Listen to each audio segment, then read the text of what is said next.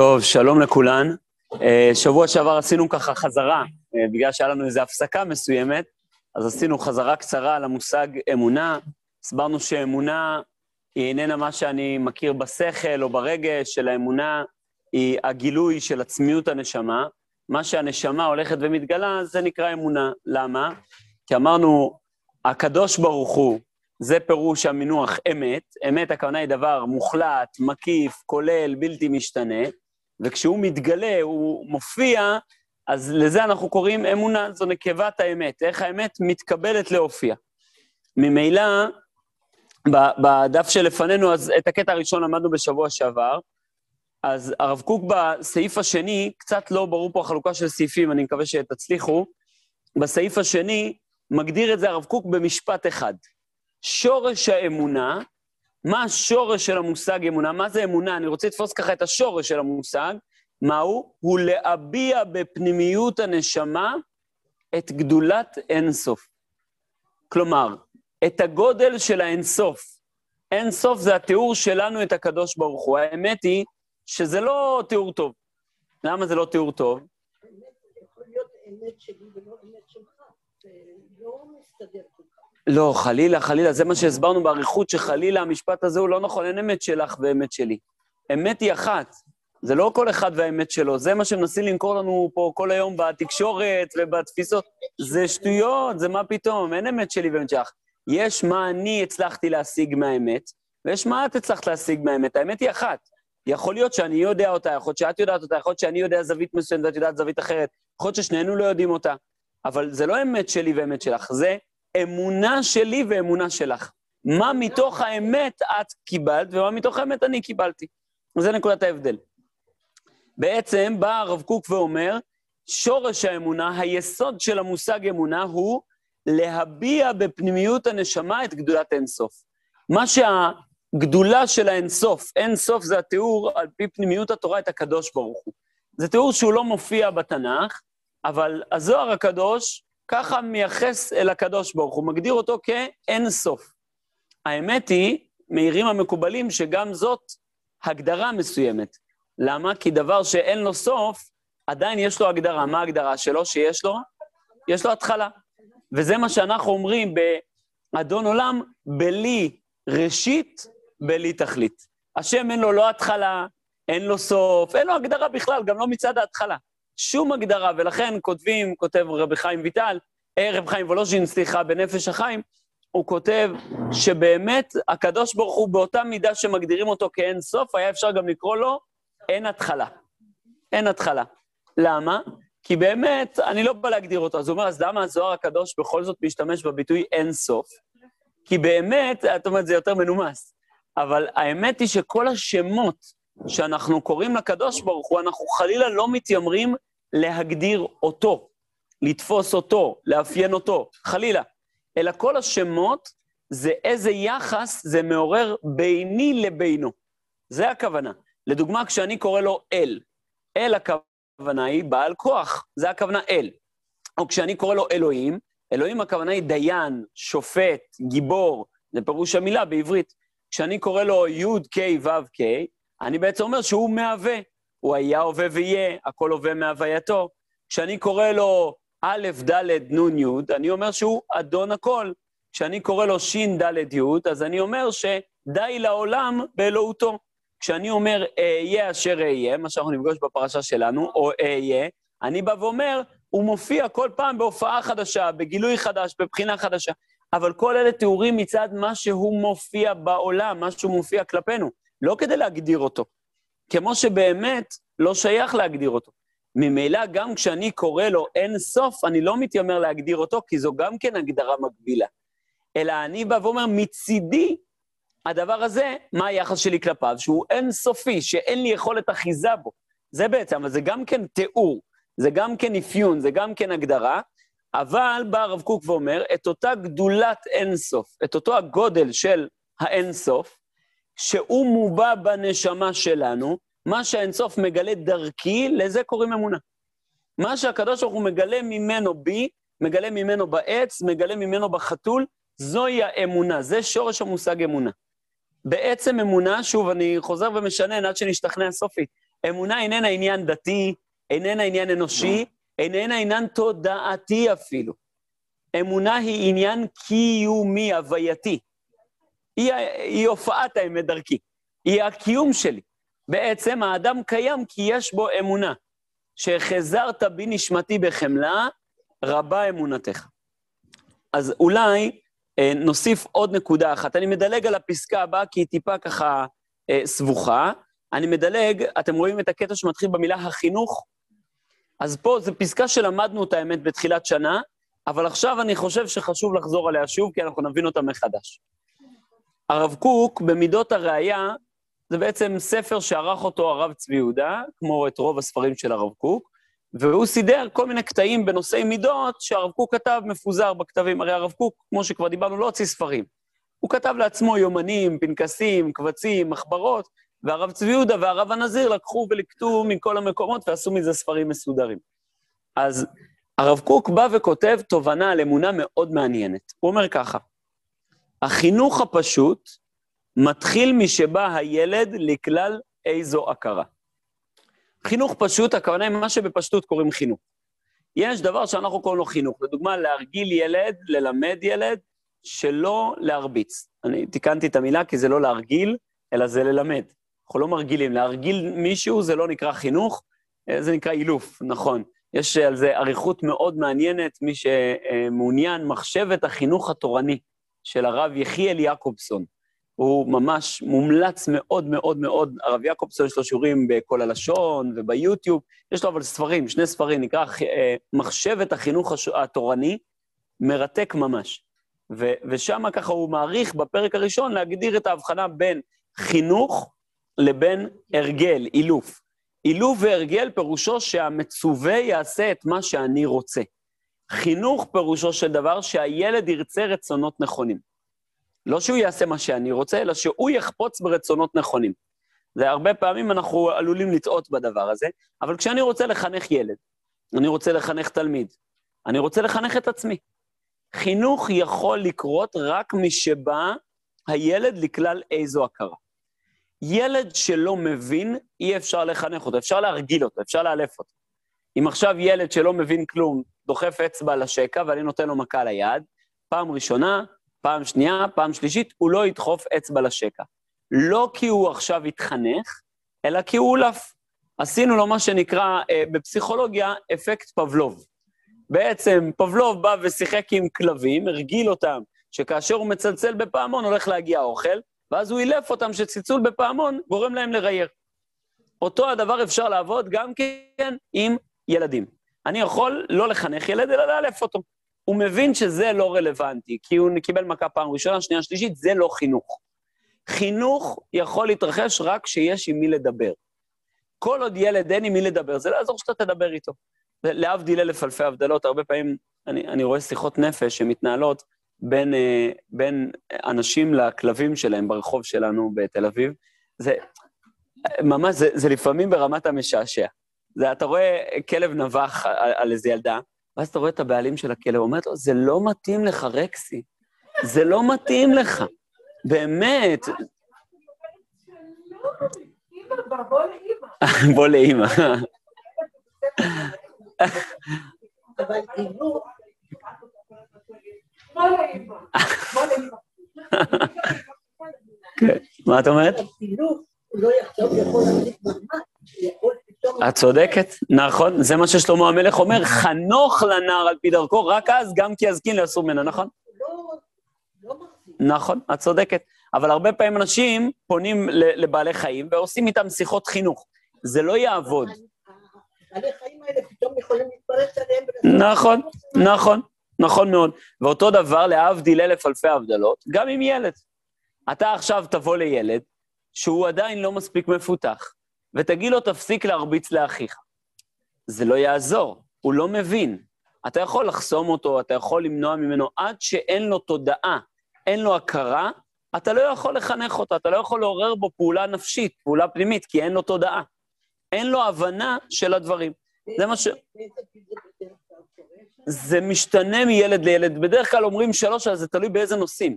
יש דברים שבהם גם בגיל 7 עדיין ילד לא מסוגל להכיל משהו אחר, הוא לא יכול להתחנך. לדוגמה, חינוך למסירות נפש. זה צריך להיות נער מספיק בוגר ומפותח, ילד לא מבין את המושג הזה בכלל. ילד יכול להבין לא להרביץ, כי לא נעים שהרביצו לך, והוא נפגע וזה לא נעים לו. זה גם מגיל 3, 4. התוספות כותבים שזה תלוי לפי חריפותו ושכלו של הילד. לפעמים הם כותבים זה גם יכול להיות 5 ו-6. זה נפקמינה, זה משמעותי לעניין חינוך למצוות. אני מחנך ילד למצוות. זה לא רלוונטי אם הילד לא מספיק מפותח, עד כדי כך שהתורה אומרת שעד גיל 20 לא מענישים אדם בדין שמיים. כלומר, בדברים שבין אדם למקום, אדם לא נענש עד גיל 20. למה? כי עוד לא מספיק מפותח כדי להבין את זה. עד גיל 20. יש אנשים שגם בגיל 30 ו-40 עדיין לא מבינים מה זה שמיים. בסדר? אבל בגיל 20 נערה יכולים להתחיל להבין על מה מדובר. מה הכוונה?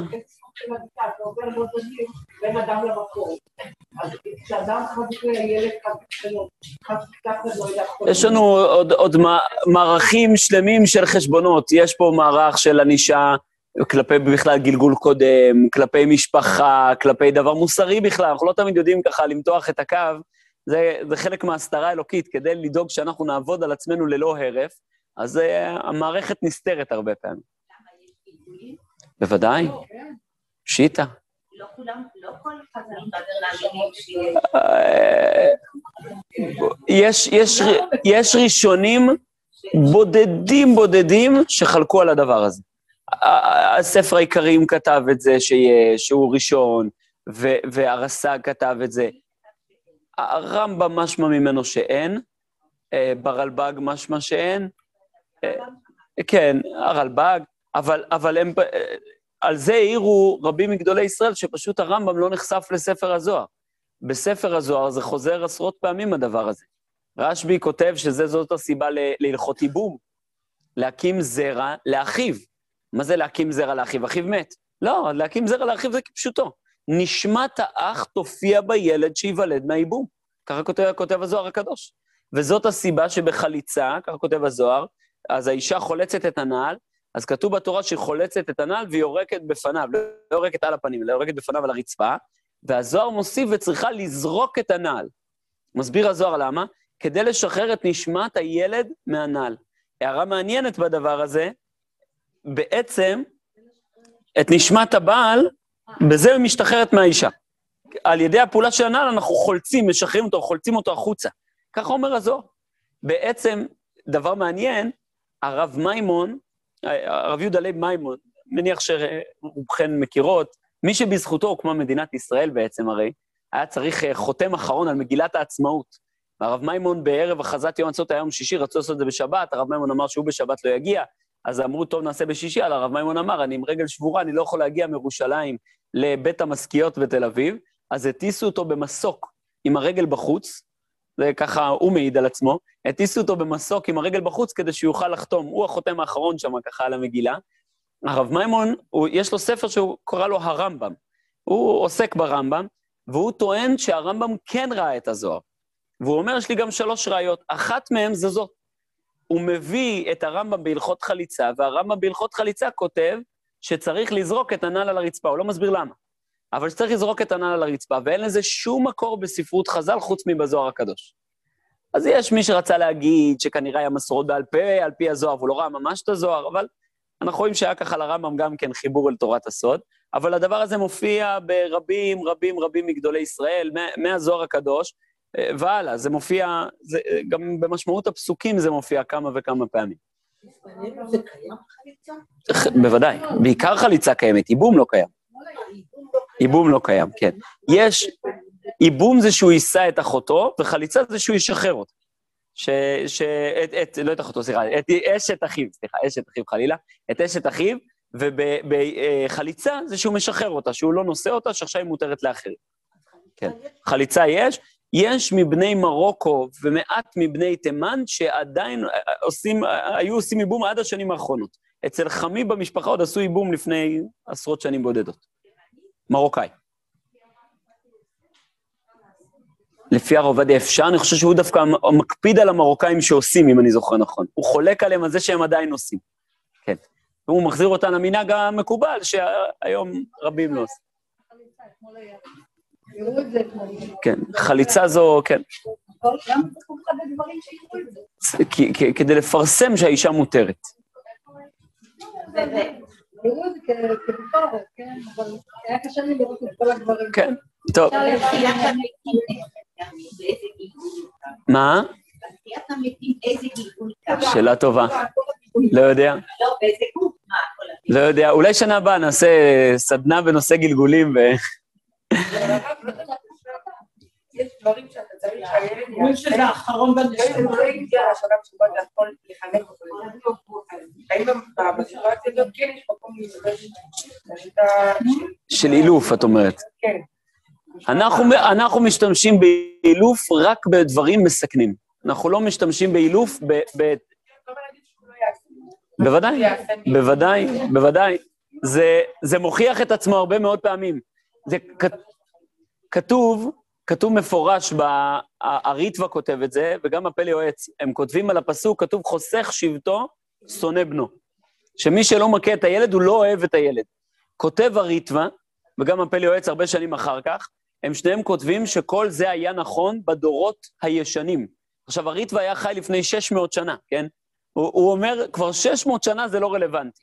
למה? כי הוא אומר, לא רק שהילד לא יעשה, אלא אתה תגרום לו שני דברים. א', לשנוא אותך, אתה גורם לו, הוא אומר, אתה עובר איסור מן התורה שלפני עיוור לא תיתן מכשול, כי אתה מכשיל אותו בשנאת אב ואם. ככה כותב הריטווה. אתה מכשיל אותו בשנאת אב ואם, בזה שאתה מאלף אותו ומכריח אותו ומחייב אותו, מה גם שאדרבה הוא יזהה את הדבר הזה כמכות. כלומר, מה זה תורה? תורה זה ללמוד, זה לקבל מכות. לכן אני מקיים את התורה, כי אם לא אני אחטוף מכות. הוא חייב לאכול עכשיו, הוא לא רוצה לאכול. למה הוא חייב לאכול? זה הבריאות שלו. זה הבריאות שלו, הוא לא יאכל, הוא ימות, יקרה לו משהו? או שהוא ירב. זה קורה בדרך כלל, בדרך כלל זה קורה לאמא הפולניה או המרוקאית. להם קורה משהו. האמא לא תישן בלילה והיא תהיה מוטרדת, והילד יהיה מבסוט, ויתרו לו על החביתה, הוא ישן מצוין, הוא יקום בבוקר, הכל יהיה בסדר. אנחנו כן צריכים לדבר עם הילד, להגיד לו, תקשיב, זה חשוב להתפתחות שלך לתזונה שלך, אם זה מגיע למצבים מסוכנים, בסדר, זה משהו אחר, אבל בדרך כלל זה מסוכן בעיקר לאמא, זה בדרך כלל, כן. זה הרמב"ם מסביר, אם הוא לא מסביר, איך הוא מסביר את מוות בגזעיר, או מוות של צדיקים, הוא כותב, שיש לו התעסקות בזה, במורה נבוכים, הוא כותב שא', יש שאלה האם יש מיטה בלא חטא ויש איסורים בלא עוון. כלומר, יכול להיות שיש דבר כזה שנקרא שאדם נענש לאו דווקא בגלל חטא שהוא עשה. יש דבר כזה. לפי, זה מחלוקת בגמרא, האם יש או אין. לא יודע, לא יודע. זה ודאי נכון, תמיד אנחנו צריכים ללמוד, אבל לפעמים יש גם חשבון נוסף. הרמב"ם כותב את זה, הוא אומר, לפי השיטה, של יש מיטה בלא חטא ויש איסורים בלא עוון, אז יש תופעה כזו במציאות. למה? כי יש הנהגה שהיא כוללת, ככה כותב הרמב"ם. ההשגחה היא לא השגחה בהכרח על כל חתיכה וחתיכה במציאות, כמו שאנחנו תמיד רגילים לחשוב. הרמב"ם אומר, לא, יש השגחה כוללת, יש מגמה כללית שהעולם חותר אליה. וכחלק מזה, אז יש דברים שמתרחשים לאו דווקא ככה בדיוק האדם קיבל. זה דרכו של הרמב"ם. נכון, זה דרכו של הרמב"ם. נכון, נכון, נכון. יש מיטה בלא עוון, כן. לא, לא, לא, שתארו, אנחנו טעה באישה, משהו עם ים, איזו אישה שהוא טעה, והוא אמר, הגיע הזמן, ואז הוא פשוט טעה לה... יכול להיות, לא מכיר, יכול להיות. יכול להיות. יש להם חושבת את זה, או בקטגוריה של אדם שככה נודל, מה זה אין מזל לישראל? הכוונה היא שאם עדיין קיים מצוות, הוא יהיה יותר מושגח, מסביר הרמב"ם. כלומר, זה לא שאין מזל לישראל, יש מזל לישראל, רק שעל ידי תורה ומצוות אפשר להתעלות למעלה מהמזל, כלומר למעלה מהטבע, אבל יש סדרת טבע. יש סדרת טבע, האם כל עלה שנופל מהעץ נופל מסיבה מדויקת, אומר הרמב"ם? לא. האם כל כבשה שנולדת או נפטרת יש איזו סיבה? לא. האם כל בן אדם שנפל ממדרכה ברחוב יש איזו סיבה מדויקת? לא. לפי מידת, ככה כותב הרמב"ם, לפי מידת השכל והצדקות של האדם, ככה השגחה עליו. ככל שאדם יש לו יותר השכלה ויותר צדקות, הרמב"ם בעיקר מאדיר את ההשכלה שלו, את הידיעה שלו, ככה ההשגחה עליו היא יותר מפורטת. טוב, זה מחלוקת מאוד מאוד גדולה, דרכם של הגאון מווילנה והבעל שם טוב והרמח"ל ורבים וטובים, לא ככה. שיש השגחה מפורטת על כל פרט ופרט. מה? כן, אז הרמב"ם יבוא ויגיד, הכוונה היא, הוא מקבל חיים מהשם, אבל האם עכשיו כל מילימטר הוא בעל מטרה תכליתית? לא בהכרח. לא בהכרח. האם כל שערה שלנו שגדלה היא מכוונת? לא בהכרח. יש איזה מגמה קהי, צריך שיהיה לנו שערות, וזהו, מספיק. לא צריך מעבר לזה, עכשיו כל דבר עכשיו לבחון אותו. אז זה מחלוקת, אדרבה, הרמב"ם אומר, זה הקטנה של השם. להגיד שהוא יורד לקטנות האלה, לחסרי משמעות האלה. ומהצד השני, יש פישון דווקא זה הגדלות של השם. מה קטנו מעשיך השם, כמו שאומר רבי יוחנן. דווקא אומרים שאם צריך לשים לב דווקא לפרטים הקטנים, אם אנחנו צריכים לשים לב לפרטים הקטנים, ככה גם הקדוש ברוך הוא שם לב לפרטים הקטנים. בוודאי, הוא שם לב לפרטים הקטנים, והוא החליט שבהם לא להתערב. לתת להם לעבוד על פי הטבע. זה דרכו של רמב"ם, טוב, צריך אולי שנה הבאה, באמת, אם לא נלמד הגלגולים, נלמד רמב"ם. זה גם אפשרות. טוב. אז הרב קוק אומר, החינוך הפשוט מתחיל משבא הילד לכלל איזו הכרה. יש עוד סוג של חינוך, החינוך המדעי מתחיל משיצא לאוויר העולם. יש חינוך שהוא לא חינוך הפשוט, מה שאנחנו קוראים בפשטות חינוך, אלא חינוך מדעי, אני מחנך את הילד להיות מדען, להיות יודע. מה אנחנו עושים? ילד נולד, מעמידים לו מיד ספר עם כל מיני ציורים בשחור לבן. הוא לא רואה צבעים, אנחנו שמים לו שחור לבן, ואז הוא מתחיל לראות צורות, משולשים, ריבועים, עיגולים. פעם עברתי את השיעור הזה, ישב איזה צדיק אחד בשיעור, ואז הוא אומר, מה זה עם ציורים? אמרתי לו, עם ציורים, עיגולים, משולשים, ריבועים. הוא אומר, אצלנו רק תמונות של רבנים. אמרתי לו, זה טוב, זה גם בשחור לבן. זה יוצא מצוין. אבל בעצם, הילד רואה צורות, הילד ממשש משטחים, הילד שומע קולות, אנחנו מרגילים אותו, מפתחים לו את המדע, את הידיעה. לאט לאט הוא הולך ומכיר את הידיעה הפיזית של המציאות, זה גם כן חינוך. אומר הרב קוק, אבל יש חינוך עוד לפני שהוא נולד. איזה חינוך? החינוך האמוני מתחיל מההתחלה היצירית, והתקדישתם והייתם קדושים.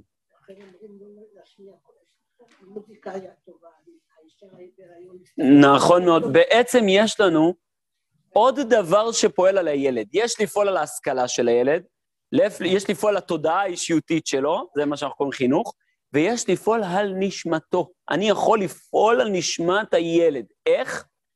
בשעת הקשר בין האבא לאמא, איך שהם ניגשים אל הקשר הזה, גוזר על הילד. לדוגמה, מה? נכון, כל עניין הטהרה והטומאה, חלילה בן הנידה, יש לו מידות מקולקלות, או כתוב, יש דבר, מושג שנקרא במסכת נידה, בני 9 המידות. כל מיני מצבים שבהם בני הזוג היה ביניהם איזה מתח, איזה פער, והדבר הזה גורם לנשמה של ילד להיוולד פגומה, להיוולד עם מנטליות מסוימת, עם אופי מסוים, עם סיבה מסוימת. כתוב על אלישע בן אבויה. למה אלישע בן אבויה היה כמו שהוא היה? איך הוא יידרדר, לאן שהוא יידרדר? אומרים חז"ל, כי אמא שלו בשעת ההיריון הריחה ריח עבודה זרה ונהנתה. זה מטורף. זה מטורף. למה? כי ההתחלה היצירית, יצירת הוולד, מרגע הזיווג ועל, כל תקופת ההיריון, היא גוזרת על נשמת הילד שירד אל המציאות. היא ממש פועלת בו דברים מסוימים. יש עדות שמאוד, אישה בהיריון, זה כמו אתרוג בצמר גפן, נכון? זה כל מה שהיא רוצה לאכול, כל מה שזה, שרגע אחד לא תחשוב, שרגע... זה ככה עוטפים אותם מכל הצדדים וכל הכיוונים. אני גדלתי בנוסח אחר, יותר מתון, וקיבלתי הדרכה מאוד ברורה מחמי, הוא הסביר לי שיהיה לך ברור, כשאשתך בהיריון זה אירוע אחר. אתה, כל מה שאומרת, אתה נותן לה שנייה לחכות. שנייה אתה נותן לחכות, זה אתה יודע, זה ילד יהיה לך, מה יקרה לך? שזה רמה של מינונים של עד כמה אנחנו חוששים, אבל אנחנו רואים, אומר הרב קוק, זה פשט הפסוק, והתקדישתם והייתם קדושים. מה זה והתקדישתם והייתם קדושים? הרי זה משפט נורא מצחיק, זה כמו שאני אבוא להגיד, תבוא והיית בא. נו, ברור שאם תבוא, היית בא. אם התקדשת, אתה תהיה קדוש. מה הכוונה? לא. והתקדישתם, מסבירים חז"ל, בשעת הזיווג, והייתם קדושים, כלומר, הדורות הבאים יהיו קדושים מכוח הדבר הזה. כלומר, באמת הפעולה שההורים פועלים בשעת הזיווג היא בעלת משמעות מאוד עמוקה.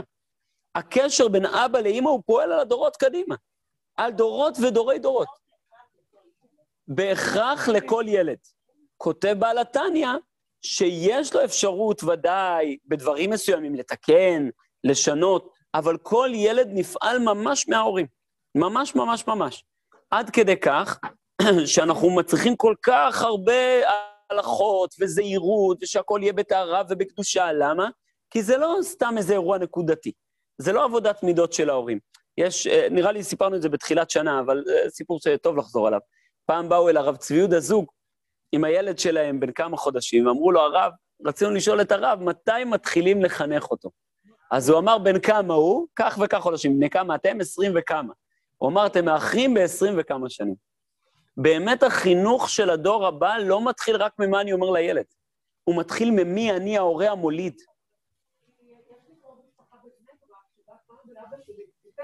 שבזמן ששיתופים, אז אבא שלי אמר לו, הוא אומר, מצאתי קלה, מכל קלה שתפקים לי, אני שואל אותה כמה שאלות.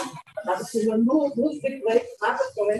הוא אומר, קודם שואל אותה, מאיזה גיל מתחילים לחנך את הילד. אז רק אחת אמרה לו, קודם כל צריך לחנך את האמא. זאת הלכותה. יפה מאוד. יפה. רגע, כן.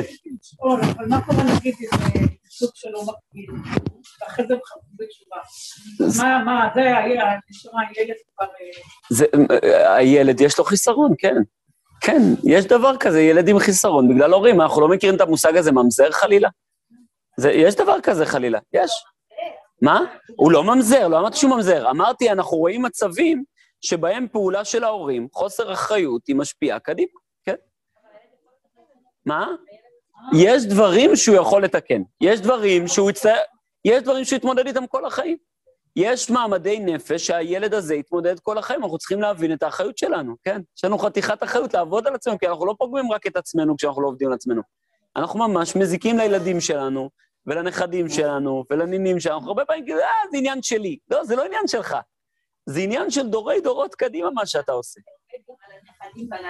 הילד יהיה לו אופי מסוים, ויהיו פגמים שהוא יתמודד איתם, ואם הוא לא יצליח לזקק אותם, יהיו דברים שהוא יוריש הלאה, ויהיו דברים שהוא עלול גם להידרדר מכוחם, מעצמו חלילה. אנחנו צריכים להבין, זה בדיוק מה שאומר פה הרב קוק. אנחנו הרבה פעמים, אנחנו אומרים, מה אני יכול לעשות בחינוך? מה אני יכול לעשות? על הרבה פעמים אנחנו לא מודעים שיש מרחבים חינוכיים שאנחנו לא שמים לב אליהם. המרחבים החינוכיים, שזה שאני אתאר את עצמי, אני אקדש את עצמי.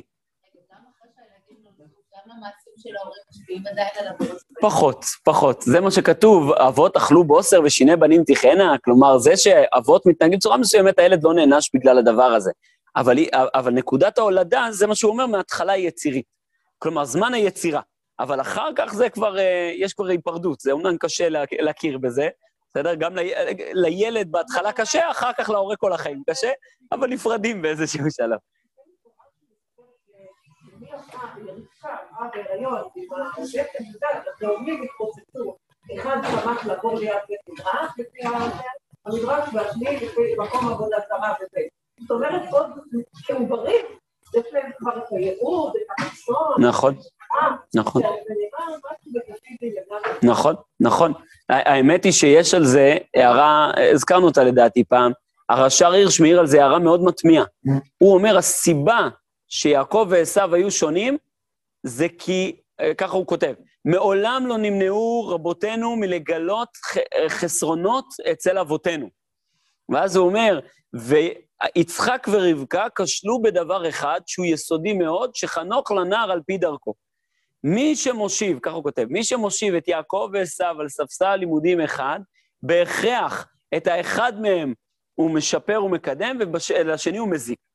אבל במחילה מכבודו של הרש"ר הירש, זה סותר את דברי חז"ל בפירוש, שכבר בבטן והתרוצצו הבנים בקרבה, וכבר בבטן הם נאבקו על עולם הזה ועולם הבא, וכבר בבטן הוא רצה את זה והוא רצה את זה. זה ודאי לא אפשרי, בסדר? מה? יכול להיות, לעניות דעתי הוא התעלם מדברי, זה הדרכו של הרש"ר הירש, שפירוש על התורה לא מחייב אותי להישען על מסורת חז"ל. אני יכול לפרש על פי דעתי, כל עוד אני מכוון לשמיים ומנסה לדייק את הדברים בפשט הכתובים. הוא אומר, זה חז"ל, זה בכבודם במקום המונח, אני עכשיו הולך בציר חדש, כדרכם גם של אבן עזרא והרד"ק, היו כמה שנקטו בדרך הזאת. אז לאו דווקא בהתייחסות לחז"ל, אלא יכול להיות עוד ציר. עוד ציר, רוצה להדגיש את ההיבט החינוכי יכול להיות. אבל זה ודאי לא ההסבר המרכזי, כי אנחנו רואים שכל חז"ל מלאים מזה שיעקב עשיו עוד מהבטן בהלכה, בידוע, כך חז"ל אומרים, בהלכה בידוע עשיו שונא ליעקב. זה טבע.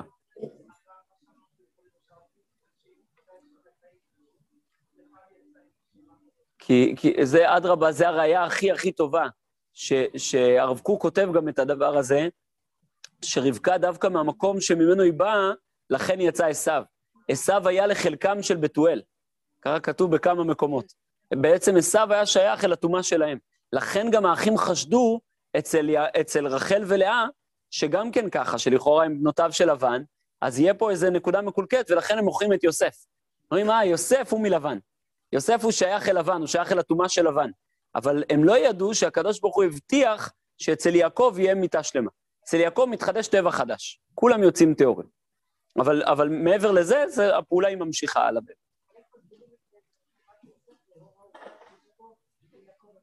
כי האחים לא ידעו את זה. האחים לא ידעו את זה. האחים חשדו ביוסף שהוא הנקודה שאותה צריך להוציא. כמו שהיה תשמעאל ועשיו. ככה כותב הגאון מווילנה. שמה?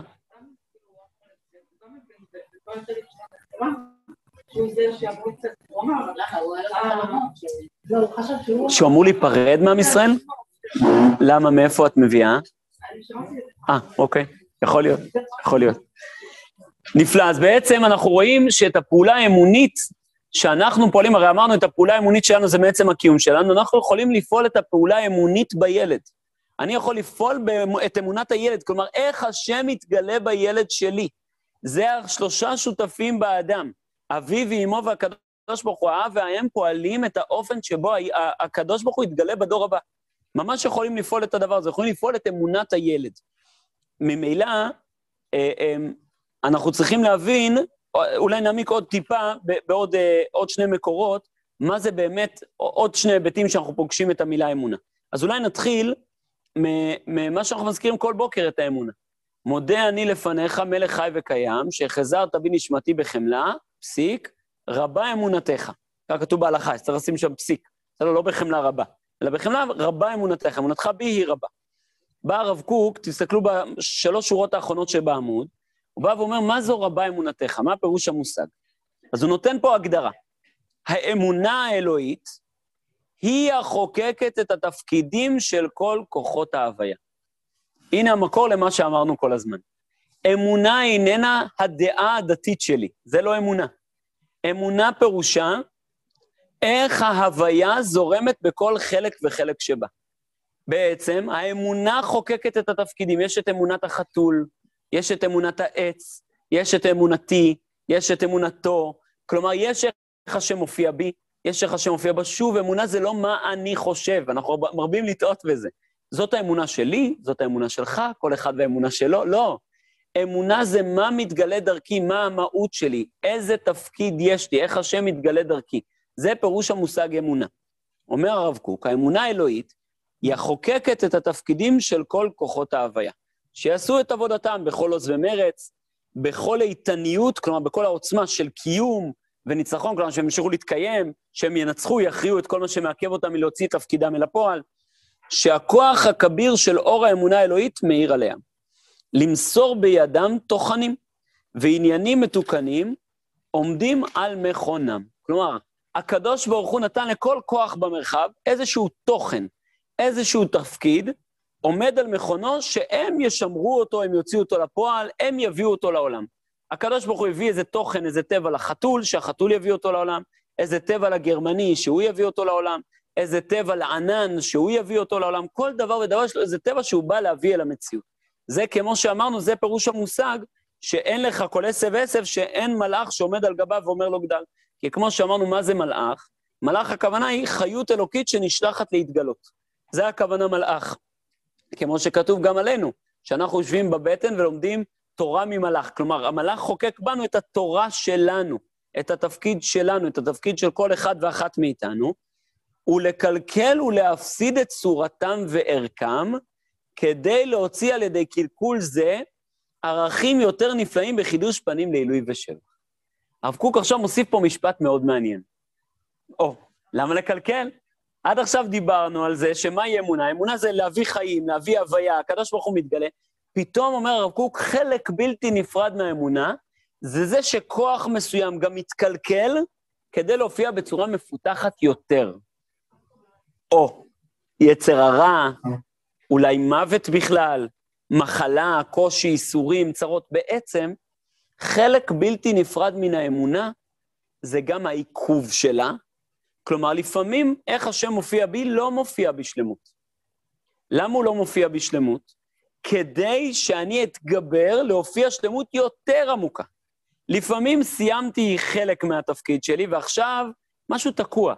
לא הולך, חלילה יש חולי, חלילה יש צרה, חלילה יש איזו מועקה פנימית, יש איזה תסכול, יש אלף ואחד דברים שהם, החיים לא זורמים, ההוויה לא זורמת דרכי בצורה מלאה. אומר הרב קוק, למה? כי הקדוש ברוך הוא עכשיו רוצה לגלות תפקיד יותר עמוק שלך, מדרגת חיים יותר עמוקה שלך, מהות יותר שורשית שלך, ולכן יש איזו תקיעה בצינור. כשאני עכשיו רוצה להזרים דרך צינור מסוים כמות מים אדירה, אז לפעמים יש איזו תקיעה, הצינור לא מצליח להזרים, כי הכל תקוע. האדרבה, זה מלמד אותי שאני צריך לפתוח את הצינור לעומק יותר עמוק של החיים שלי. בעצם, עם מה הרב קוק מתמודד פה? עם הטקסט, רבה אמונתך. איך יכול להיות אמונה גדולה? אם אמונה, הכוונה היא מה השם מופיע דרכי, זה תמיד אותו דבר. מה הרב קוק? לא נכון. הקדוש ברוך הוא יש עומקים לפנים מעומקים לאמונה שלך. כלומר, מה השם מגלה דרכי, אני יכול להבין, ילד מבין בצורה אחת מה יש בו, ואדם מבוגר מבין בצורה יותר עמוקה מה יש בו, ואדם עוד יותר מבוגר מבין בצורה עוד יותר עמוקה מה יש בו. אז יש לנו בעיה. אז באמת האדם, כשהוא לא מבין מה יש בו, הוא עובר איסורים מאוד עמוקים, מאוד קשים. אין דבר יותר מייסר את האדם, מאשר שהוא לא יודע מי הוא ומה הוא ומה רוצה מעצמו. זה, אני זהיר בלשוני, אבל זה לא במושג הפסיכיאטרי, אלא במושג הרוחני, לזה קוראים מחלת נפש, במובן הרוחני. לא מחלת נפש במובן שאדם צריך אשפוז בבית חולים, אלא האדם, הוא מרגיש שנפשו חולה, נפשו לא בריאה, הוא לא מצליח לחיות בבריאות את עצמו. הוא מרגיש פער, יש לו איזה, הוא לא חי בבריאות, הוא לא חי בשלמות, החיים לא זורמים דרכו בצורה טבעית, יש איזו תקיעה. בדיוק. מה התועלת שלה? רבה אמונתך. כלומר, להביא אמונה, כלומר, גילוי אלוקי שבתוכי בצורה יותר רבה, יותר גדולה, יותר עמוקה. נכון, נכון. בוודאי. זה מה שכל הזמן, אנחנו כל הזמן חוזרים למשל של, אתם זכרתם את השם, אני כל הזמן שוכח, של המנורה הזאת שמסובבים. דימר. זה דימר. תמיד יש אור, תמיד אור אינסוף מופיע דרכי. אבל הדימר גורם שלפעמים אני יותר גדול, אני יותר חי את מה שמופיע דרכי, לפעמים יותר בקטנות. את צודקת. את צודקת, כי הרי האמונה, אמרנו, היא בגדולת שלמות אין סוף. היא איך האין סוף מופיע בי. איך האין סוף מופיע בי? שאין סוף מדרגות לדבר הזה. יותר עמוק ויותר עמוק ויותר עמוק ויותר עמוק. זה מה שאנחנו אומרים, התהללו בשם קודשו, ישמח לב, מבקשי השם, או דרשו השם. נכון, קווה אל השם. כל הזמן התיאור הוא לחתור אל. אנחנו כל הזמן יותר מעמיקים את מה שיש בנו, יותר מגלים, יותר מגלים, יותר מגלים. אדרבה, אין סוף לדבר הזה. לכן גם מוות, אחד מ-13 עיקרי האמונה שלנו, זה שהמוות הוא לא מוחלט, שיש תחיית המתים. כי כל הזמן יש עוד מרחבים שהולכים להתגלות, עוד מדרגות שמתגלות. למטה שאתה משתפר יותר גדול, לפעמים אתה נתקע בתוך התקיעה הזאת, ולא מסתכל את צודקת, בשביל זה אנחנו זקוקים אל הדרכה חיצונית הרבה פעמים. כלומר, הרבה פעמים החיים לא זורמים בצורה טבעית, ואני זקוק לסיוע. בשביל זה, לדוגמה, ניתנת לנו התורה. התורה היא באה לעורר אותנו למה יש בתוכנו. התורה היא לא באה להגיד לנו מה לעשות. אנחנו כדתיים תמיד חושבים, בשביל מה יש תורה להגיד לנו מה לעשות. התורה לא באה להגיד לנו מה לעשות, התורה באה לעורר אותנו למי אנחנו. ולפעמים אני לא חי את האני שלי, והתורה מסייעת לי. התורה באה כסיוע, זה מה שאומר דוד המלך, נר לרגלי דבריך ואור לנתיבתי. התורה היא לא ההליכה שלי, ההליכה היא באה ממני, אני הולך טבעית. התורה היא מסייעת לי שאני אלך נכון. אבל באמת אני לא הייתי צריך תורה אם הייתי חי את הטבע שלי. מתי נזקקנו לתורה? רק אחרי שהתכחשנו אל הטבע שלנו. אדם הראשון, כל עוד הוא לא התכחש לאייקה, לאיפה אתה, הוא היה מודע לאיפה הוא לא היה זקוק לתורה. כתוב בזוהר הקדוש שהאדם הראשון היה אוכל תרי"ג עצות. היה אוכל את דברי התורה בצורה טבעית, התורה הייתה חלק ממנו. מהרגע שגורשנו מגן עדן, שלא אכלנו את עץ החיים בצורה טבעית, נזקקנו לעץ חיים חיצוני, ספר חיצוני. אבל כל התכלית החיצונית של הספר החיצוני, אנחנו עוד נעמיק בזה, עוד ניגע בנקודה הזאת, היא כדי לסייע לנו לעורר את הטבע. מה שאנחנו עושים בלימוד התורה, הוא לא לשכנע אותנו מבחוץ איך להיות, אלא להצית בנו את מה שכבר קיים. הכל כבר נמצא בתוכנו, רק אנחנו לא... יש לנו איזה תקיעות. התורה באה לעזור לנו לשחרר תקיעות בעצם. עם ישראל, היהודים, התורה אנשים יותר תקועים, פחות תקועים, איך זה עובד? כאילו, למה אני אצלת מהאדם הזה? הדבר ברוך הוא לא מצפה להתחשבות ולהגיד והעמקת האמונה. מי אמר? מצפה, ודאי שכן.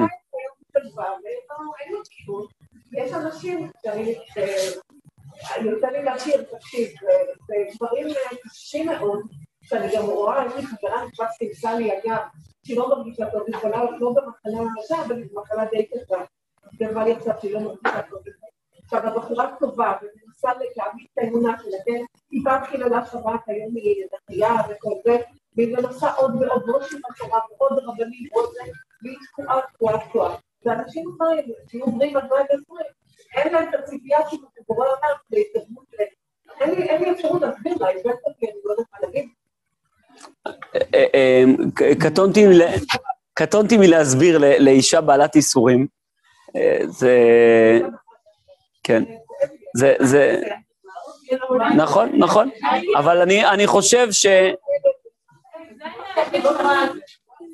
בכבוד. אני חושבת שכדי שהאדם הגיע לרשתה, הוא רוצה להסתימון חמישה כוכבים, חרוד מאוד קשה. אז לפעמים יש לאדם שתקורים ממנו עבודה מאוד קשה, אבל תתגוד עליו עבודה ככה, היא תתקה ככה. זה מגיע, זה סופו של... זה חשבונות שמיים. צדיק ורעלו. כן. אני מסכים איתך, אני חושב שהמלון חמישה כוכבים, אולי, אני מקווה שנסח את זה נכון. הקוזרי כותב שבעצם כל הדיבור על מלון חמישה כוכבים בעולם הבא, זה רק שיקוף למציאות של האדם בעולם הזה. כלומר, העובדה שהאדם יזכה לשכר בעולם הבא, זה רק שיקוף לזה שהוא היה חי את האלוקות בעולם הזה. זה רק סימן, זה לא הסיבה, אנחנו לא עובדים כדי לקבל שכר. השכר הוא סימן, הוא אינדיקציה למשמעות הדבר שאותו עשיתי.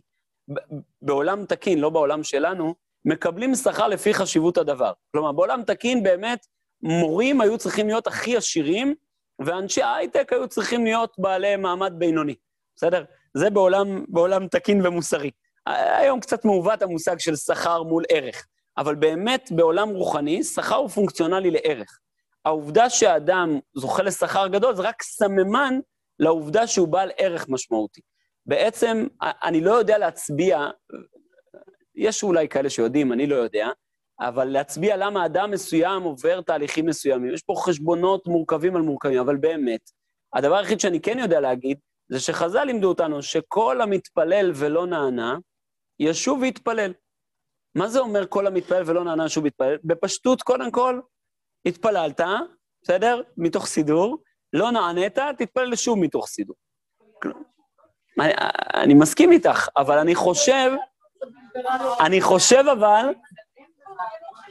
אני חושב שיש פה נקודה נוספת. המושג תפילה, אנחנו ניגע בזה בהמשך, הרב קוק יבוא ויגיד שהתפילה היא אמונה. למה?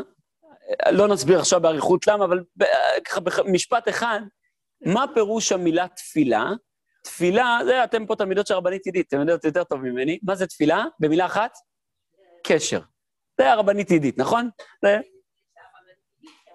זה להשתנות, להתפלל.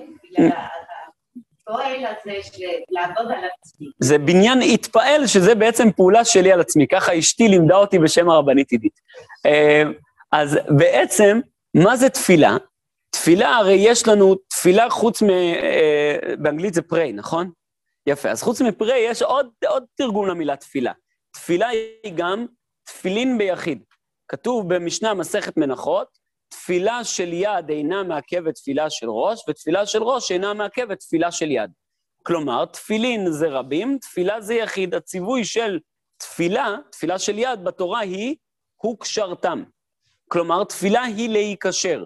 הרבנית עידית עושה ככה עוד איזה משהו, אני לא בטוח שזה תקני לשונית, אבל ככה ראיתי כמה פעמים שהיא מסבירה, שזה גם לשון פתל. נפתולי אלוהים נפתלתי, חיבורים התחברתי, כותב אונקלוס, או אם אין צמיד פתיל עליו, שפתיל זה לחבר, אבל פתיל ותפל זה לא אותו דבר. היא טוען שזה פלל, יש על זה מחלוקת מאוד גדולה. זה לא פשוט, אבל זה טוב, זה טוב ככה להוסיף את זה. קטונתי כמובן, אני כאפר, אני לרגליה, אבל... מה? בהמשך, אני לא מתווכח עם הרבנית עידית, לא מסתבך איתה. אז תפילה היא בעצם קשר, תפילה היא קשירה.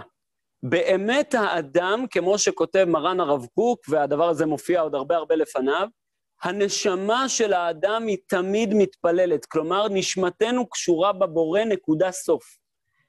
אנחנו לא יכולים להיקשר יותר או פחות מצד הנשמה, הנשמה תמיד קשורה בבורא. מה התפקיד שלי?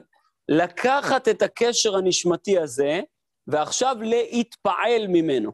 כלומר, לגרום שהקשר הזה יפעל עליי, כמו שאומרת הרבנית עידית, התלבש, הכוונה היא, אני הלבשתי את עצמי.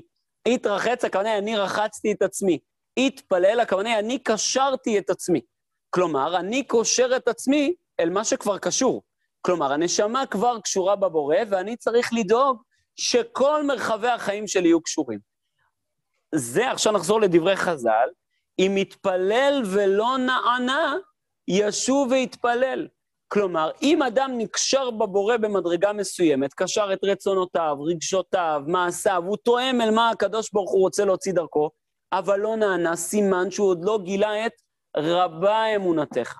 כלומר, אמונה יותר עמוקה, תביעה יותר שורשית, אין קץ לתביעה האלוקית, ואת שואלת שאלה, מה אם משתנה בין התביעה כלפיי לתביעה כלפיה? התשובה היא, לעניות דעתי, שיש תביעות שונות בעולם. יש אדם שתכליתו להיות צדיק, רב בית כנסת, ויש מישהו שהוא צריך להיות מאמין גדול תוך כדי איסורים. זה התביעה האלוקית ממנו. ויש אדם שהוא צריך להיות נביא, וכל עוד הוא לא יהיה נביא, הוא יתבע על זה. הוא יתבע על הדבר הזה. אני אומר בזהירות, אבל יש בתורה, יש דין של נביא שכבש נבואתו. אדם שהוא קיבל נבואה מהבורא, והוא לא הביא את הנבואה אל עם ישראל, הוא חייב סקילה. זה מה שקורה של יונה. נכון, לדוגמה, נכון. יונה הוא כובש נבואתו, באמת הוא כמעט מת כל פעם. בעצם, כותב מרן הרב קוק, שאדם שלא ממלא את התפקיד שלו במציאות, זה לא פחות חמור מנביא שכבש נבואתו, כי מה זה הנביא? הכנא יש לו תפקיד להביא משהו לעולם, והוא לא הביא אותו. ולכן הוא חייב סקילה, כלומר הוא מתייסר באיסורים קשים. סקילה זה המוות הכי קשה מבחינת האיסורים, סקילה, שריפה, אבל בפשוט סקילה היא החמורה ביותר. בעצם, אדם שהוא לא מביא את תפקידו לעולם, הוא עובר איסורים. יש אדם שתפקידו להיות מוכר פשוט ונאמן, שנושא ונותן באמונה. מה? יש. קודם כל הוא התבונן באיסורים שלו. על ידי האיסורים הוא מתעורר להעמיק. דבר שאין, כמו שאמרנו, הדרכה של תורה, ועל זה נאמר, בעלי המוסר היו אומרים, כתוב בפסוק תשועה ברוב יועץ, תשועה ברב יועץ. כלומר, לך לתלמיד חכם, לא צריך מקובל אלוקי ששמים לו צ'קים, אפשר ללכת גם לתלמיד חכם פשוט רגיל. לך תתייעץ איתו. הוא יושב איתך, הוא יעזור לך לפענח את עומק לבך, מה יש בך, רב, רבנית, ולפעמים גם בחבר, תשועה ברוב יועץ. היא דאגה בלב איש, ישיחנה לחברו. ישיחנה, ידבר עם חבר, והוא לפעמים יעורר בו דברים הרבה יותר מדויקים, הרבה יותר ישרים, ולפעמים... אנחנו נתבעים על עבודה בתוך איסורים. יש דבר כזה. אני, כאילו, הכי קל לשבת על כיסא בחדר ממוזג להגיד את זה. בלי עין הרע, ברוך השם, על בשרי חוויתי את הדבר הזה, כמו שדיברנו כבר. זה לא קל לעבוד את השם באיסורים. אבל מה זה לא קל? לא קל זה ככה עדין. זה אסתטי מאוד. אבל לפעמים זאת התביעה מהאדם, יש אנשים שהם בעלי איסורים. רבי יהודה הנשיא היה בעל איסורים. שורדי המלכות. נכון. אבל איך הרב מסביר את זה? למשל אצל וקסמן, הוא את של... אני לא מסביר, אני לא מסביר, אני אמרתי קו כלי, אני לא יודע להסביר.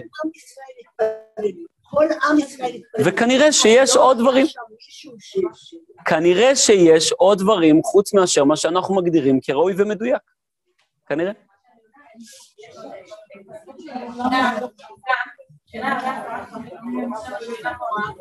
אוקיי, אני לא שומע, מחילה.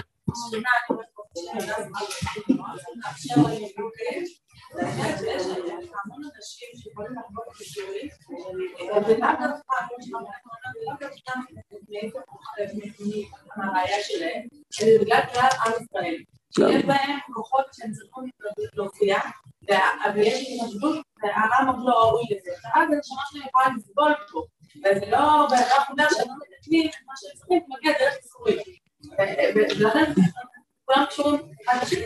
את צודקת לגמרי, ואף על פי כן רבים מגדולי ישראל שהתייסרו בגלל הכלל, אמרו מה הם צריכים לעשות לתקן את עצמם. נכון. טוב, אז אנחנו נחזור חזרה. בעצם בא הרב קוק ואומר, יש מצב שהאמונה מופיעה דרך עיכובי הופעה. למה דרך עיכובי הופעה? הוא בא ומביא לנו לשון מעניינת במסכת שבת. יש פסוק מאוד תמוה שאומר, אמונת איתך חוסן ישועות, חוכמת ודעת, יראת השם היא יוצרו. זה בשורה השנייה, זה נשמע כמו בליל מילים. אמונת איתך, חוסן ישועות, חוכמת ודעת, יראת השם יוצרו. מה זה רצף המילים? אני לא קורא פה עם בפני, אני אומר בעל פה. אומרת הגמרא מסכת שבת, הפסוק הזה רומז לנו על 6 סדרי משנה. אמונת, זה הסדר הראשון, סדר זרעים.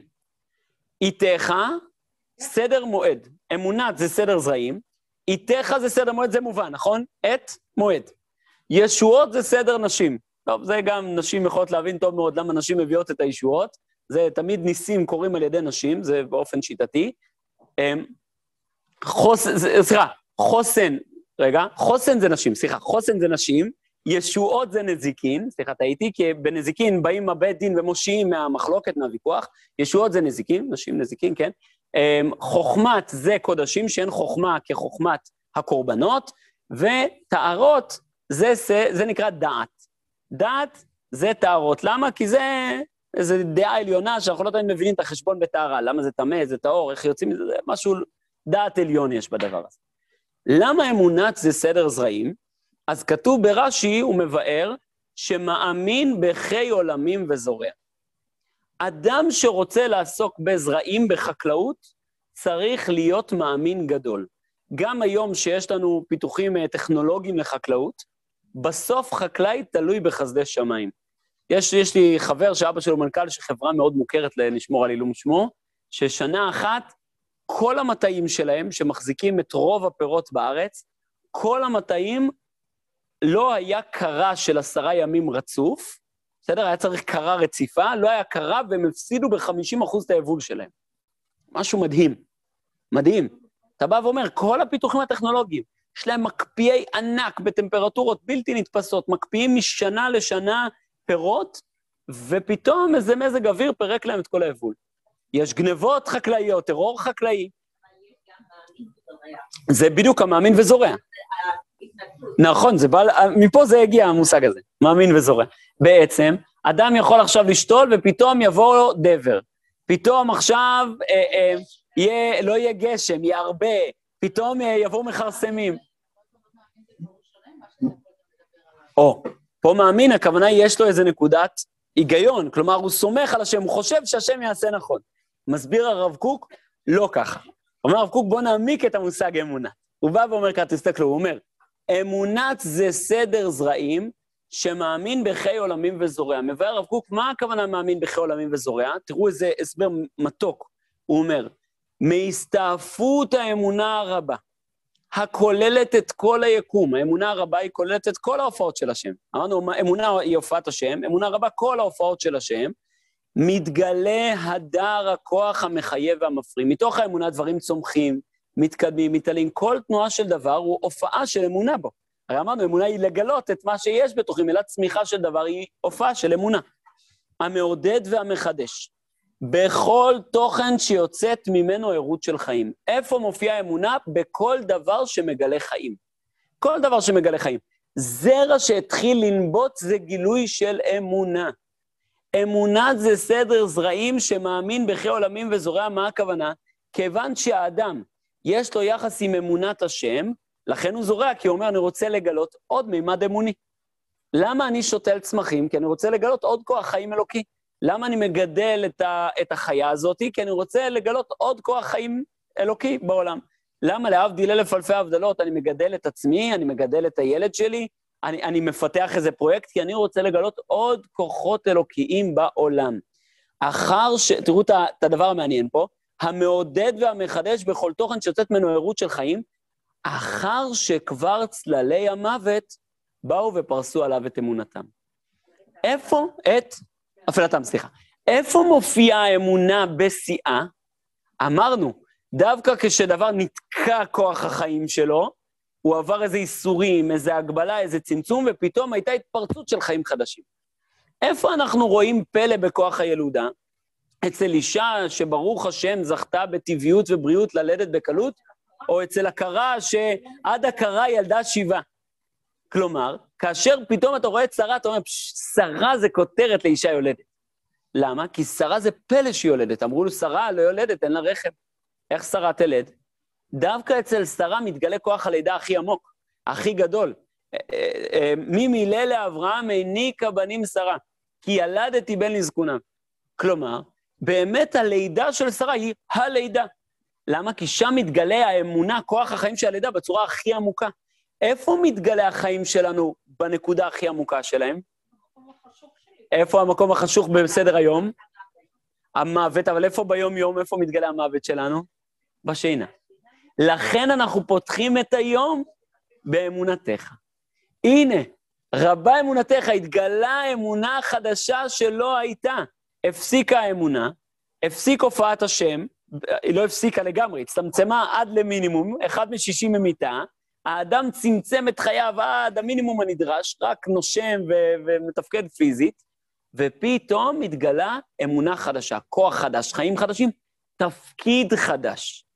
זה מה שכתוב, חדשים לבקרים, רבה אמונתך, אומר ירמיהו הנביא. איפה מתגלה רבה אמונתך? בחדשים לבקרים. בעובדה שאני נולדתי לבוקר חדש, לא כתוב בוקר חדש, לבקרים חדשים, אלא חדשים לבקרים. חדשים לבקרים, כלומר, מי הם החדשים? אנחנו. אנחנו התחדשנו. הנשמה היא אותה נשמה, אולי הייתי אומר, הנפש והרוח התחדשו. אדם קיבל בכל בוקר נפש ורוח חדשה. נפש ורוח חדשה. עכשיו מתגלה תפקיד חדש. אמונה עמוקה יותר, חדשה יותר. יש לך תפקיד חדש ליום הזה. לא דומה היום לאתמול. יש לך גילוי אלוקי חדש ליום הזה. אם אדם עובד על אוטומט כמו שהוא עשה אתמול, הוא איבד את התפקיד, יש איזה תפקיד שהוא צריך לגלות היום. יש איזה נקודה שהוא בא לחשוף היום. נכון מאוד. וזה המעלה של אברהם אבינו שנקרא ראש המאמינים, כתוב עליו אברהם זקן, בא בימים, בא וכל ימיו איתו, בכל יום הוא גילה את הגילוי האלוקי שהיה צריך להופיע באותו היום, באותה השעה. יהושע ודוד גם מיוחסים לאמונה, נכון מאוד. מה? נכון, והיו חיי שרה, 100 שנה, 20 שנה, 10 שנים, כלומר, הגדרת כל החיים, באים עם חיים מלאים, בעצם אדם שמלא חיים, הקנאי אדם, שבכל רגע מגלה את הגילוי האלוקי שצריך להופיע ממנו ברגע הזה. הוא צינור להופעת השם בנקודה הנוכחית הזאת. זה הכוונה של רבה אמונתך, לכן הרב קוק דיבר על עצירת החיים, על איסורים, מה ששאל. למה? כי תמיד יש לנו עצירה של חיים, והופעה של חיים חדשים. זה יכול להיות בשינה והתעוררות, זה יכול להיות בחולי ורפואה, זה יכול להיות באיסורים ויציאה מהם, זה יכול להיות גם כן במוות ותחיית המתים. זו גם כן מדרגה של אמונה. כשאנחנו, הנביא מתאר את תחיית המתים, הוא מתאר את האמונה האלוקית, שהקדוש ברוך הוא שומר את אמונתו. כלומר, מקיים אמונתו להישנה עפר, אנחנו אומרים בתפילה, נכון? כלומר, איפה מתגלה האמונה? כשהקדוש ברוך הוא מקים לתחייה את ישנה עפר. למה יש שני עפר? כי הם לא מתו, אין מוות. יש בהם עדיין חיות אלוקית, רק היא מאוד מאוד מאוד מאוד נסתרת בנפטר, יש כיסתא דחיות, הקורא לזה הזוהר, מעט חיות, ועכשיו פתאום, אופ, מתפרצים חיים חדשים. אדם שיקום מתחילת המתים, יקום במדרגה אחרת לגמרי. בדיוק, ולכן זה מדומה לזרעים, כי איך נעשית הנביטה אחרי הריקבון של הזרע? כלומר, אמונה אמיתית היא זה שמתגלים חיים חדשים, אדרבה, אפילו דרך איסורים, דרך ריקבון, הרי אם יבוא ילד, לפעם, הילדים שלי בתקופת הסגר הראשון, עליו השלום, זה עוד מעט יהיה עוד אחד, חס וחלילה. אז בתקופת הסגר הראשון, הילדים שלי חיפשו תעסוקה מבצעית, קצת היו בבית, חיפשו על קירות וזה, כבר סיימו את כל הספרים, ידעו לשנן לי בעל פה הכל, ואז הם באו ואמרו לי, אבא, אנחנו רוצים לעשות משהו. אמרתי, בוא נחפש מה אפשר לעשות שיעסיק אותם, מצאנו קורס חקלאות בזום. קורס חקלאות. ממש יש עמותה, היא נקראת לשומרה, לא יודע אם שמעתם, עליה עמותה נהדרת, ממש. היא עמותה, היא גם מלמדת הלכות חקלאות, עכשיו עם שמיטה גם מלמדים כל מיני דברים, מאוד מיוחד, גם הלכות חקלאות וגם עצות חקלאיות. אז הם ייצרו קומפוסט, ולמדו איפה לשתול כל סוג של זרע ובאיזה עונה, ואיך לפתח אותו וזה.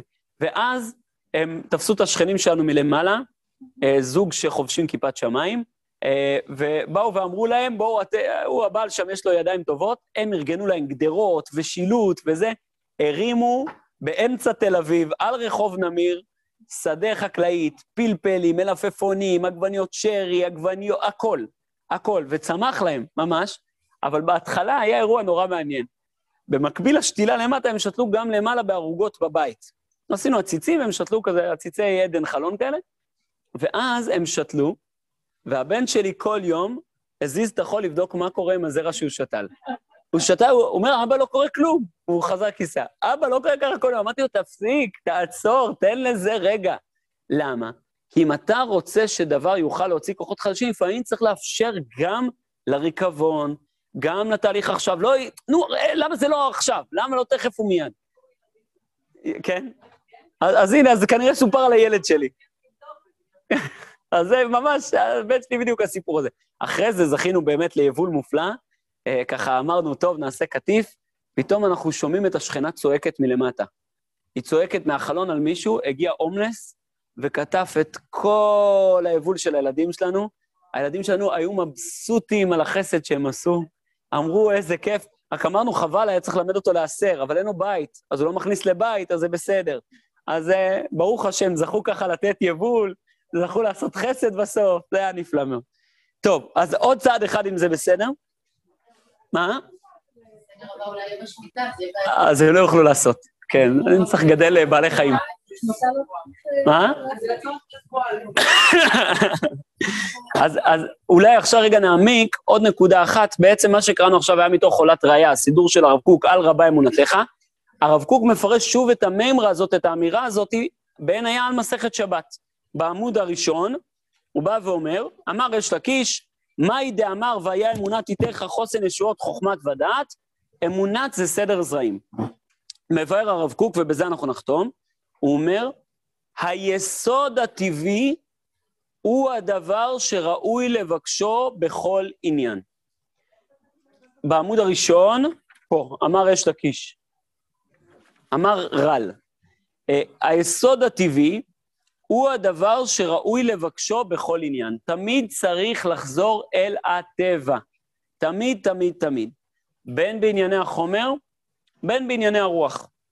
הדברים שמזיקים לנו הם תמיד הדברים הלא טבעיים. בסדר, היום דואגים לנו שלא נשתה משקאות ממותקים, ברוך השם. למה שנחזור לשתות דברים טבעיים? לשתות מים. מים זה טבעי לנו לשתות. דברים אחרים לא בהכרח טבעי לנו לשתות. בעצם, אותו הדבר גם, לדוגמה, בתנועות גוף.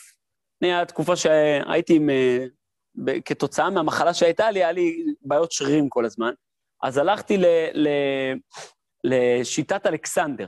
לא יודע אם אתם מכירות. מה? לא זזים שם. לא, זה פלדנקרייז שלא זזים. באלכסנדר זזים, בפלדנקרייז לא זזים. אני חייב ככה שבח שתמיד חמין, רק איזה זה. הייתי חולה, בלי עין הרע, שנה וחצי, כמעט שנתיים, כמו שאמרתי לכם, לא יכולתי לשכב, ישבתי על כיסא, זה היה איסורים שקשה לתאר. שיטת האלכסנדר זה שיטה להזזת הגוף בצורה נכונה. וזכיתי באמת לקבל שיעור במידות טובות, בכל יום, כל יום, יהרג ואל יעבור, בשעה 8:30, 8:25. קיבלתי כל יום טלפון מהרב אבינר, כל יום, איך אתה מרגיש היום? איך עבר הלילה? אולי, לאיזה טיפולים אתה הולך היום?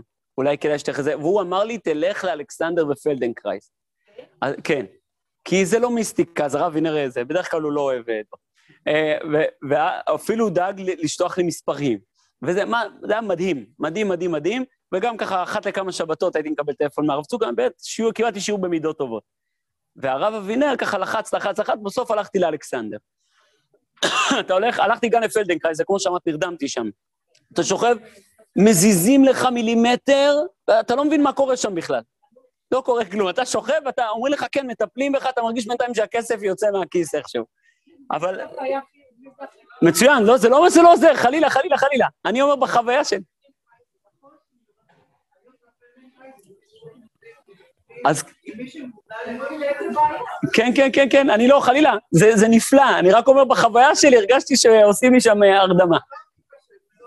נכון. ופתאום באתי לאלכסנדר, באלכסנדר הסבירו לי בצורה מאוד יפה, וזה ממש מה שהרב קוק אומר פה. הבעיה שגורמת לרוב כאבי השרירים שלנו, זה שאנחנו עושים תנועות לא טבעיות. אף ילד שהיה יושב היום על כיסא פה, לא היה יושב כמו רובכן. למה? כי ככה אף ילד לא יושב. ילד לא צריך משענת, ילד יושב ככה, 90 מעלות רגליים, הוא לא נשען, לא אחורה, לא קדימה, לא רגליים אחורה, לא קדימה, הוא יושב 90 מעלות טבעי. ילד שמתכופף לא מתכופף כמו מבוגר, מבוגר כשהוא מתכופף, מכופף את הגב. לא מכופפים את הגב, מכופפים ברכיים. אז כואבות הברכיים, בגלל שהרבה שנים לא השתמשנו בברכיים כמו שצריך, זה חלק מאותו עניין. ילד הולך לשכב בצורה מאורגנת, יש לו תצורה טבעית, איך שוכבים. ולכן יש תנועות שאנחנו לא מסוגלים כבר לעשות, בגלל שהתרגלנו לתנועות מסוימות לא טבעיות. וזה האמת שאנחנו גם עושים את הילדים, שאנחנו עושים להם על הגב משקלים שילד לא יכול לסחוב, אז הוא כבר יושב בצורה מסוימת, ובעצם, אם אדם רוצה שלא יחב לו, שיחזיר את הגוף למקום הטבעי שלו, לתנועות טבעיות, שאנחנו כל כך הרבה פעמים לא עושים, בטח בעולם שבו יושבים עם מחשבים, שזה כל המבנה הוא מבנה לא טבעי, התצורה לגוף. אף אחד לא מסתכל ככה, לא צריך לראות ככה דברים, לקופף ראש, צריך לראות דברים מול העיניים, זה כל התצורה שלנו היא לא טבעית. לגמרי. אחד הסיבות הכי גדולות לכאבי ראש, זה אנשים ששבים לומדים כל היום. כשהלכתי לאמא אלכסנדר, אז היא אומרת לי, נכון שאתה בחור ישיבה? אמרתי לה, כן, היא אומרת, אתה לא מבין כמה באים אליי. היא אמרה, אתה לא מבין, פשוט נורא. אתם לא יודעים לשבת נכון. מה אתה יכול, אפשר ללמוד כל היום, אבל יש צורה ללמוד כל היום, לשבת, לעשות תנועות מסוימות. אי אפשר כל היום לא לזוז. אי אפשר כל היום לשבת בזווית מסוימת. צריך ללמוד איך ללמוד. זה, למה? כי זה לא תנועה טבעית. זה לא טבעי לאדם לשבת כל היום מול ספר. אף אדם מעולם לא ישב כל היום מול ספר. אני לא מדבר על הדורות האחרונים. רשבי לא ישב כל היום מול ספר, רבי עקיבא לא ישב כל היום מול ספר. מה? היו בשדה, היו מסתובבים, היו פועלים, היו רועי צאן. אנשים לא ישבו כל היום מול ספר. זה תופעה מערבית. לשבת כל היום מול ספר. בטח לא מול מחשב, זה ברור, כן. אותו דבר אומר הרב קוק גם בין בענייני הרוח. גם מבחינה רוחנית אני צריך לשוב אל הטבע. המטרה היא לא לעשות פעולות בחיריות, מעשיות, דתיות. המטרה היא לשוב לחיות את הטבע הרוחני שבתוכי. זה המטרה הרוחנית שלנו. וכאשר, כלומר, כיוון שהאלוהים עשה את האדם ישר, הנה כל התכונות הטובות, אינן מוטבעות בו במקור יצירתו. כל מה שאנחנו צריכים לעשות כבר נמצא בתוכנו בטבע, נמצא בטבע הישר של נשמתנו. וההפסד המוסרי, הבא בעטיין של הנטיות הרעות, הינם הדברים המשביטים את טבע הנפש מתארה. מה זה רע? מה זה חטא? מה זה יצר הרע? שבמקום להיות נאמן אל הטבע שלי, אני מתכחש אליו. זה הכוונה חטא. אני מחטיא את עצמי. מה זה יצרה? שבמקום ליצור את היצירה הטבעית לי, אני יוצר יצירה שהיא רעה לי, שהיא לא נכונה לי. זה בעצם הנקודה של רע, של חיסרון, של חטא, של איסורים. זה פער ביני ובין הטבע שלי. ממשיך הרב קוק ואומר, על כן היסוד לכל טובה ולכל מוסר עליון, שהוא האמונה. השורש להכל זה לחזור אל האמונה. לחזור אל מה האלוקות מופיעה דרכי, מה השם מגלה דרכי. הוא נעוץ בעומק הטבע הישר האנושי. האמונה כבר נמצאת נעוצה חזק, היא שתולה חזק בתוכנו. ומשחיתי האמונה, הם עוקרים בחוזקת היד המלאה זימה ושוחד את האדם ממקור חייו הטבעיים הרוחניים. אנשים שכופרים באמונה, בזה שיש בי טבע אלוקי, זה אנשים שמנסים להשבית אותי מעצמיותי, מנסים לגרום לי להתכחשות אל עצמי, מנסים לגרום לי לחיות את החיים החיצוניים לי. עולם, תראו, זה דבר מדהים עד כמה זה מקביל. ככל שעולם הוא פחות טבעי, כך הוא פחות מאמין. תסתכלו בזה עובדתית במרחב שכדור הארץ. מדינות יותר טבעיות הן מדינות שחיות יותר אמונה. מדינות פחות טבעיות, יותר אנושיות, יותר מפתחות, יותר חולות, עם תחלואה יותר גדולה, עם השמנת יתר יותר גדולה. לא, חלילה. ודאי ששייך לפיתוח העולם. אבל כל הפיתוח האנושי נועד לשרת את הטבע, ולא להכחיש את הטבע. תרופות הן טובות ובלבד שהן משרתות את הטבע. אוכל תעשייתי הוא נכון בלבד שהוא תואם אל הטבע, ולא שהוא הורס אותו. לפתח טכנולוגיות זה דבר נהדר בתנאי שמשרתות את הטבע. כאשר הטכנולוגיה היא כלי מסייע אל דברים שנכונים ובריאים, ולא שהן מנהלות לי את הטבע. אז דיברנו על המדיה, דיברנו על זה בעריכות, אז מאז חבר שלי שלח לי עוד איזה משהו, שעה וחצי, אז מישהי פה אמרה שהיא ראתה את זה, שעה וחצי של גדולי עמק הסיליקון, גוגל, טוויטר, פייסבוק, אינסטגרם, יושבים אחד אחרי השני, ומדברים על זה שהמטרה שלהם זה לשבט את האדם ולשנות אותו בפה מלא, הם לא ממצמצים כשהם אומרים את זה. המטרה היא לשנות את התודעה האנושית, את התפיסה האנושית, להפוך אותה משולטת לנשלטת. הם אומרים את זה בפה מלא, שעה וחצי של רעיונות, ככה, מול המסך. היו שם כמה מתראיינים שאמרו, שכרתי עורכי דין לפני שבאתי, כדי שלא יתבעו אותי. שכרתי עורכי דין, והם מדברים על זה בצורה, אתה יושב, הם אומרים לך, אנחנו לא יודעים לאן הכלי הזה שפיתחנו ילך. ואחד אחרי השני אומרים שבגלל החוסר אתיקה הם עזבו את החברות. זה היו ראשי החברות ממש. הם אמרו, זה איבד שליטה. זה הולך נגד הטבע האנושי בכל קנה מידה, והם מביאים כראיה את מה שאמרתי מקודם. הם אומרים, הכלים האלה הם לא כלים כבר.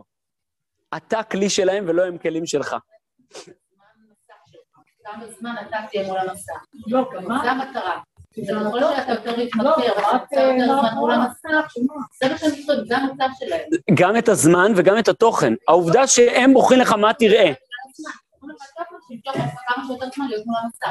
וגם כדי שתקנה. הם באים ואומרים, בהגדרה שלהם אחד אחרי השני, שזה מעניין כי הם בחברות שונות, הם אומרים, מי הלקוחות של הרשתות? לא הצופים. הם אומרים, תמיד אנחנו חושבים, אנחנו הלקוחות של פייסבוק, הם אומרים, זה לא נכון.